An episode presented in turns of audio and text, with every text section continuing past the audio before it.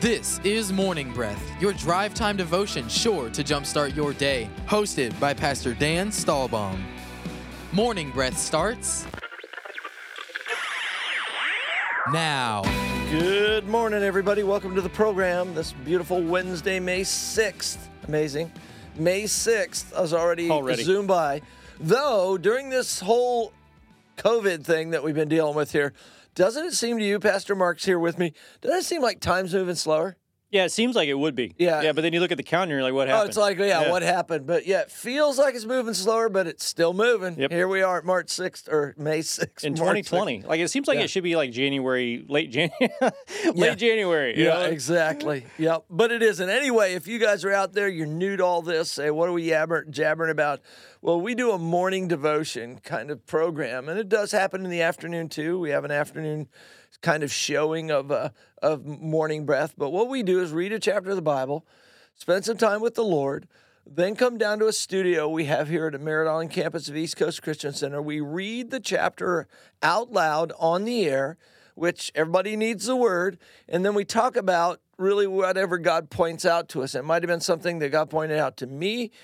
Uh, when I was, you know, just spending some time with the Lord, it might have been to Mark, or it might be something brand new that comes out as we read it this time. And so we're really open to where, whichever way God leads us, and that's what it's all about. And so again, introduce you to Pastor Mark Cook. He's a pastor here at East Coast Christian Center. How you doing, Mark? I am. Thank you, Pastor Dan. I'm doing well, sir. How about you? Good. Yeah, Man. glad to be part of the team. Me Um, too. and we want you to be part of our team here on Morning Breath. So we want you to join us and know where we're going to be and when. So you can do that by having a Morning Breath guide. Jump onto our uh, East Coast app and download that app and make sure that you get to the podcast button.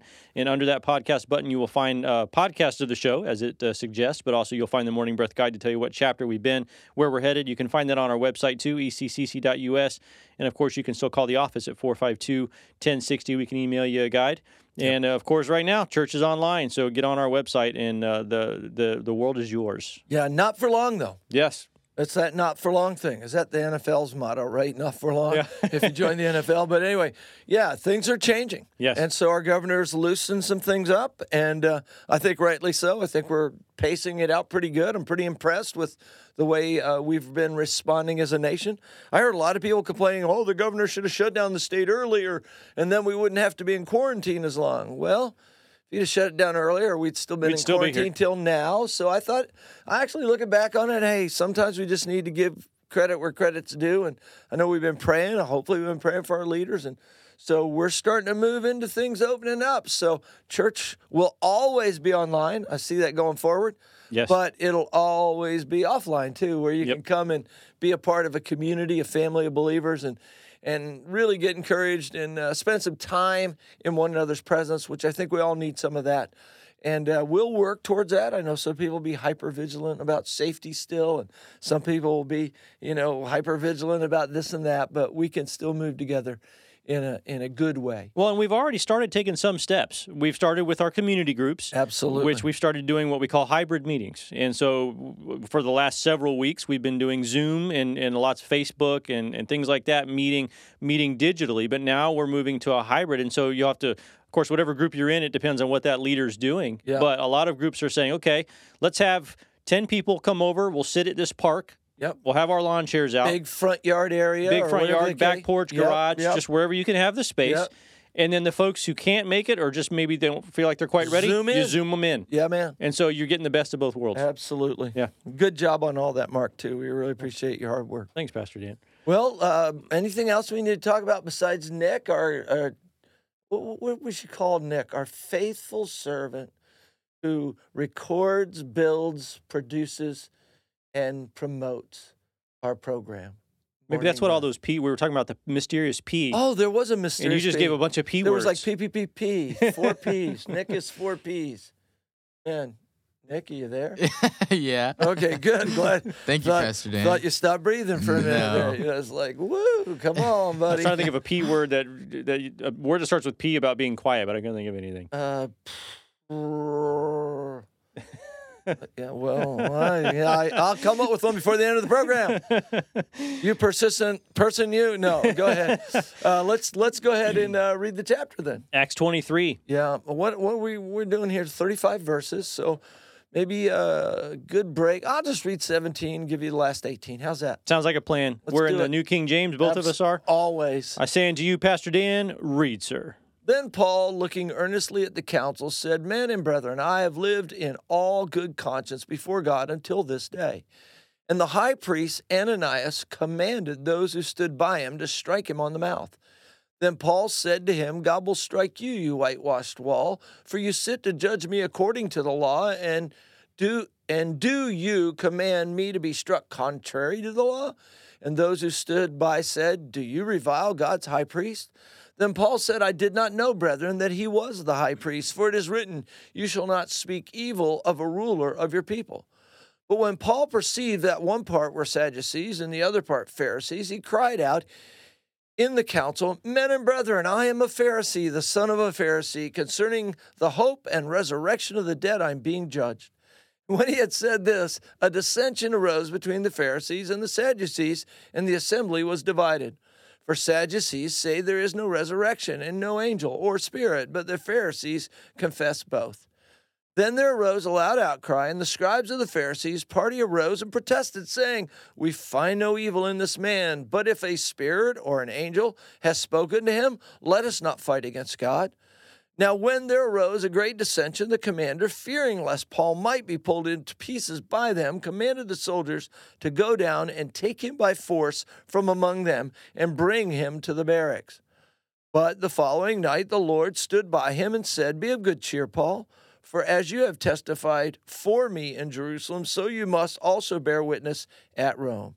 And when it was day, some of the Jews banded together and bound themselves under an oath, saying that they would neither eat nor drink till they had killed Paul. Now there were more than forty who had formed this conspiracy.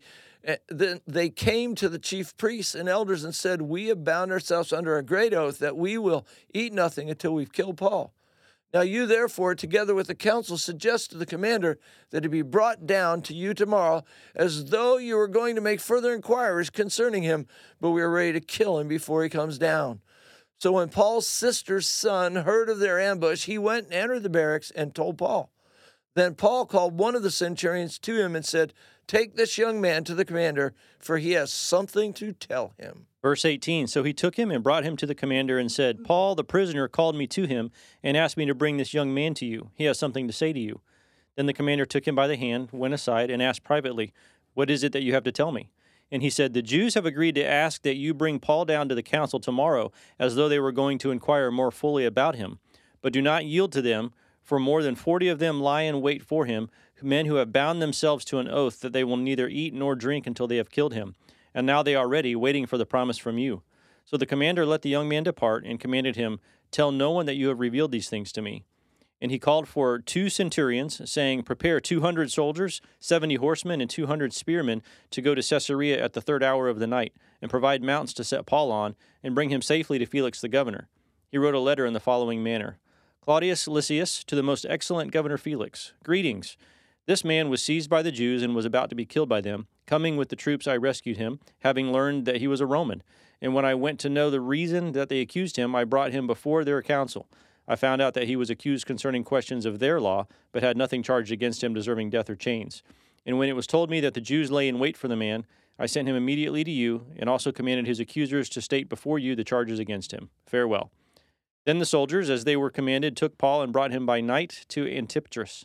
The next day they left the horsemen to go on with him and returned to the barracks. When they came to Caesarea and had delivered the letter to the governor, they also presented Paul to him. And when the governor had read it, he asked what province he was from.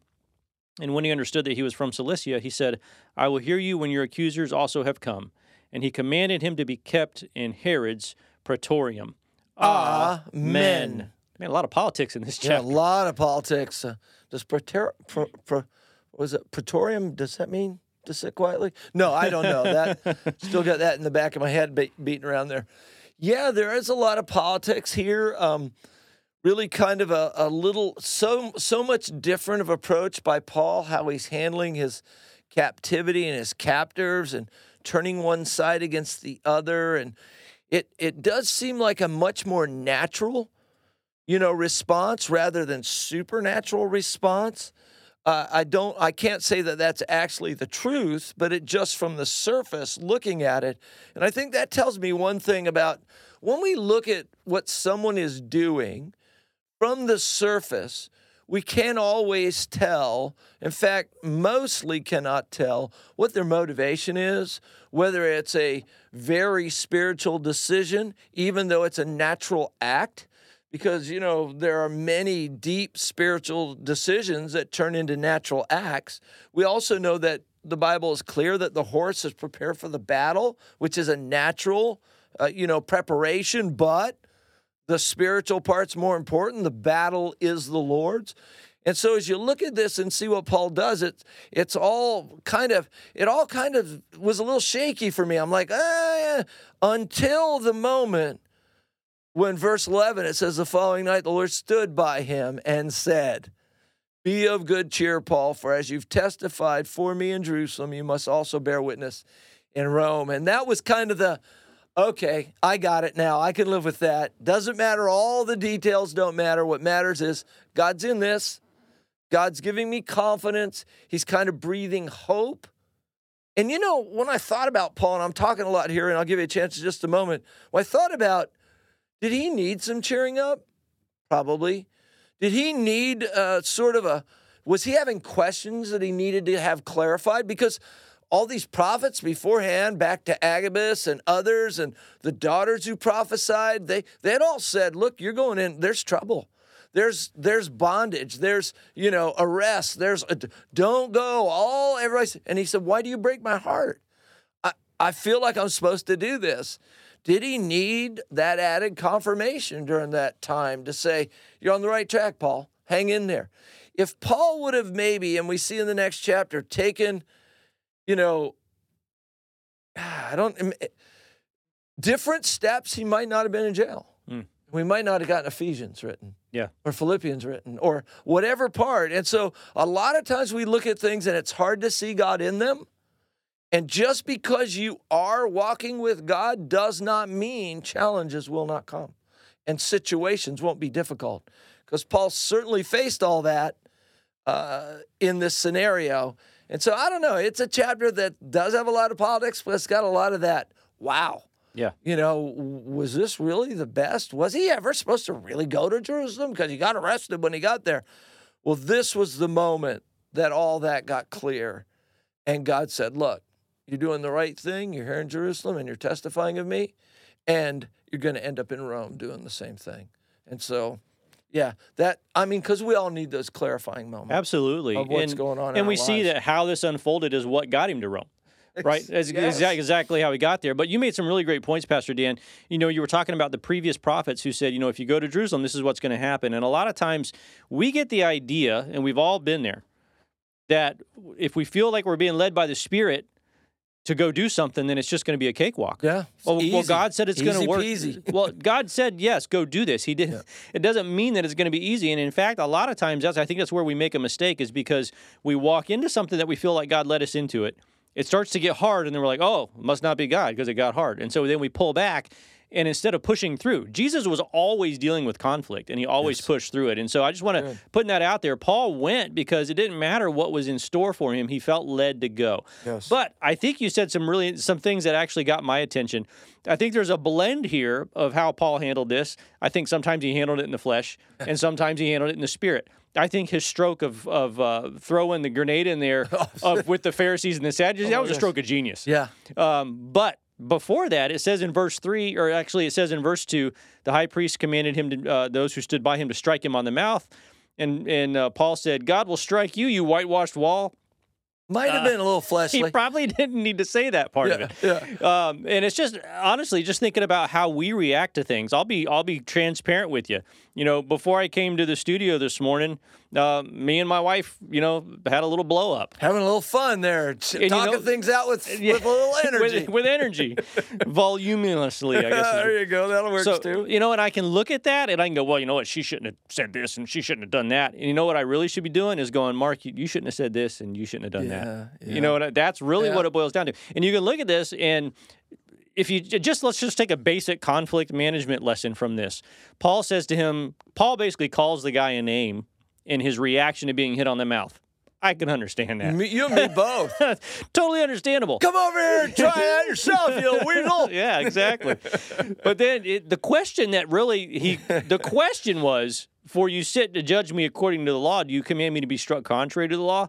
You could ask that question without the name calling. Yes, exactly. And I think we can look. I can look at my argument with my wife, and I can say, you know what, I could have had this discussion without the without this or without that. That led it off the rails, right? Those are, and so there's always room to sit back and go, how could this have been handled differently? And I love to see that it's Paul because you know what, we we elevate these guys so high. They were guys, and they made mistakes, and I think that was a mistake that he made by calling the high priest a name, and he repented. He did. He quickly. admitted that it was a mistake because he repented of it. But he could have. But it was a legitimate question. And here's, I think, the kind of what I'm getting at. It's more than just how to manage a conversation. This guy was judging him by the law, and in doing it in his process, he broke the law. Yep. When we start wielding religion as a stick, better watch out because the other end's going to come around on you Mm.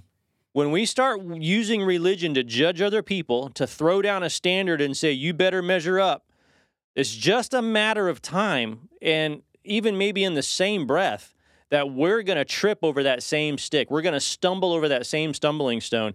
And when we start using religion to judge people, we're setting ourselves up to fall on that rock. Absolutely. I you know, I had a kind of little funny thing. I shared uh, when uh, we did the series, we were doing series on relationships, and I shared some of the things I learned. And I talked about forgiveness, and I did just mention, I didn't have time to go into a lot, but that those things which we judge and refuse to forgive, we bind ourselves to them. And I believe there's some scripture that points us to we'll actually end up doing those very same things that we're judging others for. And uh, I recently had an experience where a friend of mine was laughing about something dumb somebody else did and described it all, and they were laughing about it. They were there. I mean, it wasn't like, oh, we're talking behind their back. And then within three days, did exactly what they did and went wrote back and said, "You know what? What you said in that message happened to me this week." Now, thank God it was in a fun, low key, no pressure. Nobody got hurt. No animals were were Injured, telling of this in the sto- telling in the making story. of this Yeah, point. yeah, exactly. and uh, everybody turned out fine, but he said, "You know what? God used that as a little lesson in my life. That Hmm. you know, when you laugh at somebody else." Sometimes you end up doing the same thing and, and you end up you're laughing at yourself in that same situation. So totally true. The other thing that you see so often in religion and in the legalistic thing that you see is they have this mindset that the end end justifies the means. Mm. And we see it in our government. We see it in in you know maybe I'm I don't want to get too controversial, too political. Though it's a very political chapter. You know, the FBI did a lot of things here in the past four years that they're getting in big trouble for right now, and the FISA warrants and all that stuff going on. Well, why did they do that? I believe they did it because they believed the, the end, what they were going to accomplish, justified whatever method they used. Mm. But that's the problem with religion so often is those who lead in religion end up doing breaking the law to keep the law, which just goes to show how impossible it is to keep the law. Yeah. Uh, helps add to that. But they justify it because look, we're just doing this for the greater good. And the truth is that that if you follow God, it is for the greater good. If you'll listen to the grace of God and walk in the righteousness of God that's imputed, given to you as a gift, it is for the greater good. It'll be good for you and it'll be good for somebody else over there. So, you know, I, I think that's a real danger because we have a position, we think that gives us license to live under a godly standard when in fact, we should be really living at a higher standard if we expect anybody to follow us or walk in in our footsteps. And like Paul said, follow me as I follow Jesus. Yeah. And we certainly can look up to Jesus. And Paul said, whatever I do like him, you follow. Yeah. So he's not saying follow me yelling at the high priest and calling him a whitewash.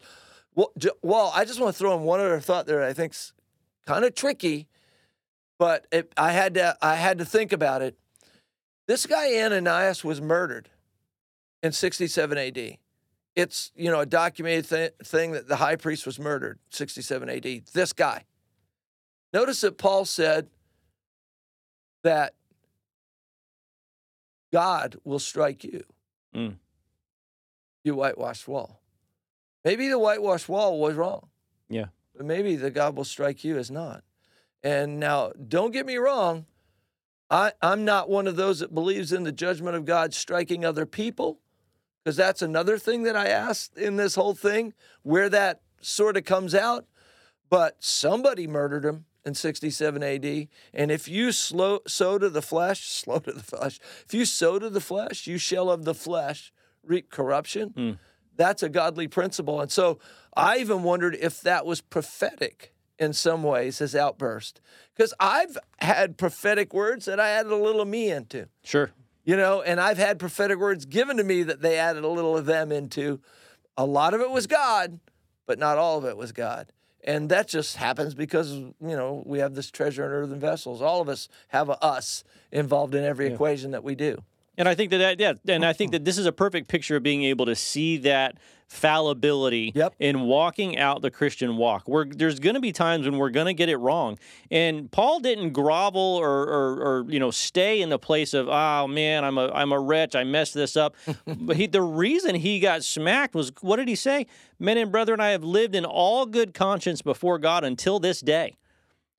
Now that's an incredible statement from a guy who Well, at one it- point was was on the other side of this exact it's situation. A, it's a bit mind blowing. Yes, he was. I mean, Paul was the guy standing in the place of other uh, of standing in the place of the high priest, going, "Let's lock these Christians up. Let's smack them around. Let's ruin their lives, and even maybe Yep, and even kill some of them." He was actually standing, and so he Paul is able to say, "I have been in all good conscience before God until this day." What a complete story of grace, hmm. completely transforming the way a man thinks. That he has been he has been renewed by the he has been transformed by the reformation of his mind according to what he wrote in Romans chapter 12. That's good. That he has absolutely been changed. A guy who had this past and now can stand before God and say, why? How can he do that? Because he has received the righteousness of God that is in Christ Jesus. The abundance of grace. The abundance of grace, the full exact representation of who God is in Christ Jesus, now dwells in him as a believer. And he can completely put his past in the put his behind in the past, like uh, what is Pumbaa. Timon or Pumbaa used to say. Pumbaa and Timon. Yeah, that's for sure. He can put that all the way behind him and, and and almost act like it never happened. Wow. What an amazing and could what if we could just take that step? What if we could press into the kingdom of God and look back at the things that we're embarrassed about, look back at the things that we're ashamed of, and actually and in and in full truth say, I stand in all good conscience before God right now. Uh, You know, one of the keys to that is a verse that I think we all know, but we all, I think, can grow in greater, deeper personal revelation of is when Paul said, I am crucified with Christ. It's no longer I who liveth, but Christ who lives in me. That's the only way you can say that. Amen. And that is kind of now that's all a God thing. God did that.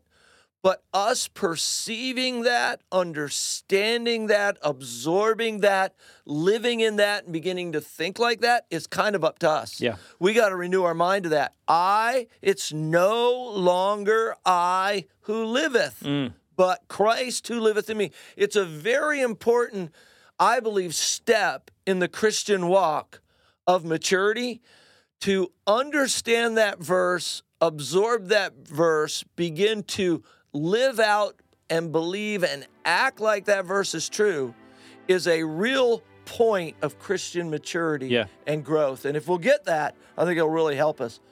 Hey, let's take a break. We'll be back in just a minute. You are listening to Morning Breath from East Coast Christian Center, Merritt Island, Viera, and Cocoa. Need a fence professionally done the first time? Hercules and Atlas Fence, owned and operated by Mike Green, has been certified since 1960. No job is too small or too big. Hercules and Atlas Fence, 321 258 9853, or visit us online at ineedafencenow.com.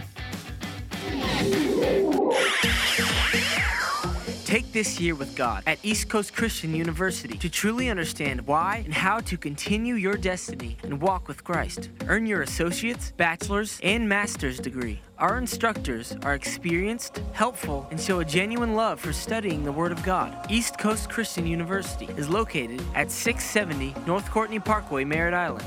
For more information, our number is 452 1060 extension 131, and our website is eccuequipped.com. Langston Commercial Real Estate, owned by Scott Langston, a senior commercial broker, has been selling real estate and giving free consultations for over 18 years. Scott Langston will show you the best way to buy, invest, or lease commercial property. 321 403 1111. That's 321 403 1111. Hey everyone, this is Chris Johnson, and I wanted to share some exciting news with our Morning Breath family. My friend Mike Green and I had the honor of writing and producing our first EP called Moments Matter.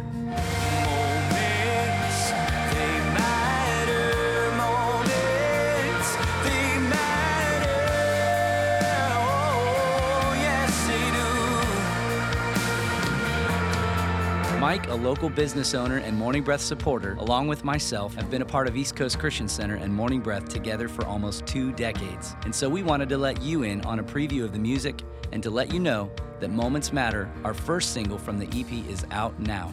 You can buy, stream, or share it now on Spotify, iTunes, or anywhere music is sold, or check out willingheartmusic.com. We pray these songs will inspire you to make the most of every moment God gives you.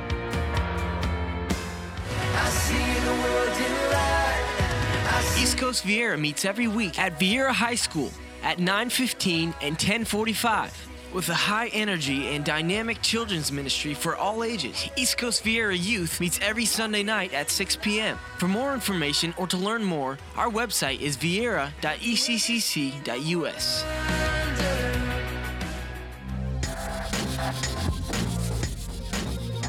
Welcome back to the show. This is Morning Breath. Morning Breath. Hey, man, we've had a little longer uh, break time on our end anyway. We talked quite a bit there during the break. Uh, say that last sentence you said, Mark. I thought that was very powerful about the finished work. Well, uh, Paul in Galatians, he says it's good to be zealous for a good thing always. and if we're zealous for the finished work of in, of grace, Come on. Then that's a that's a we, we you were talking Pastor Dan about some of the zeal we see and hear guys that were so zealous that they were binding themselves to a pact. We're not going to eat until we've killed Paul. Yeah, That's zealous. Rough. Yeah, that's And zealous. zeal can take you down a wrong road. Yep. But be zealous for a good thing. Be zealous for the grace of God. Be so determined that you are going to walk by grace that nothing can deter you from it. I think the zeal to press into the finished work of Jesus is the thing that will change the people around you in a, in a way that religion, being zealous for religion, never will. You know, and we've all been around maybe somebody that really loves something or was really fired up about something and was inspirational about something. And it we're not even let's not even look at something in in the kingdom of God right now, but it, ping pong. Whatever it is, if you're around somebody like that, that rubs off. And the same thing does in the kingdom of God. Get around, be around, and be that person that's zealous for the things of God, zealous about the grace of God, the righteousness of God, and what God's done in you. And you know what? It'll rub off on others. Yes. And it'll be a powerful thing. Yeah. Hey, you guys, hang in there. The end of COVID 19 is coming. Yes. And Jesus is too. God bless. Amen. Thank you for listening to Morning Breath from East Coast Christian Center. We hope to see you at one of our locations this weekend. For additional information, such as service times, events, and more, please visit us at eccc.us. Thanks, and we hope you have a blessed day.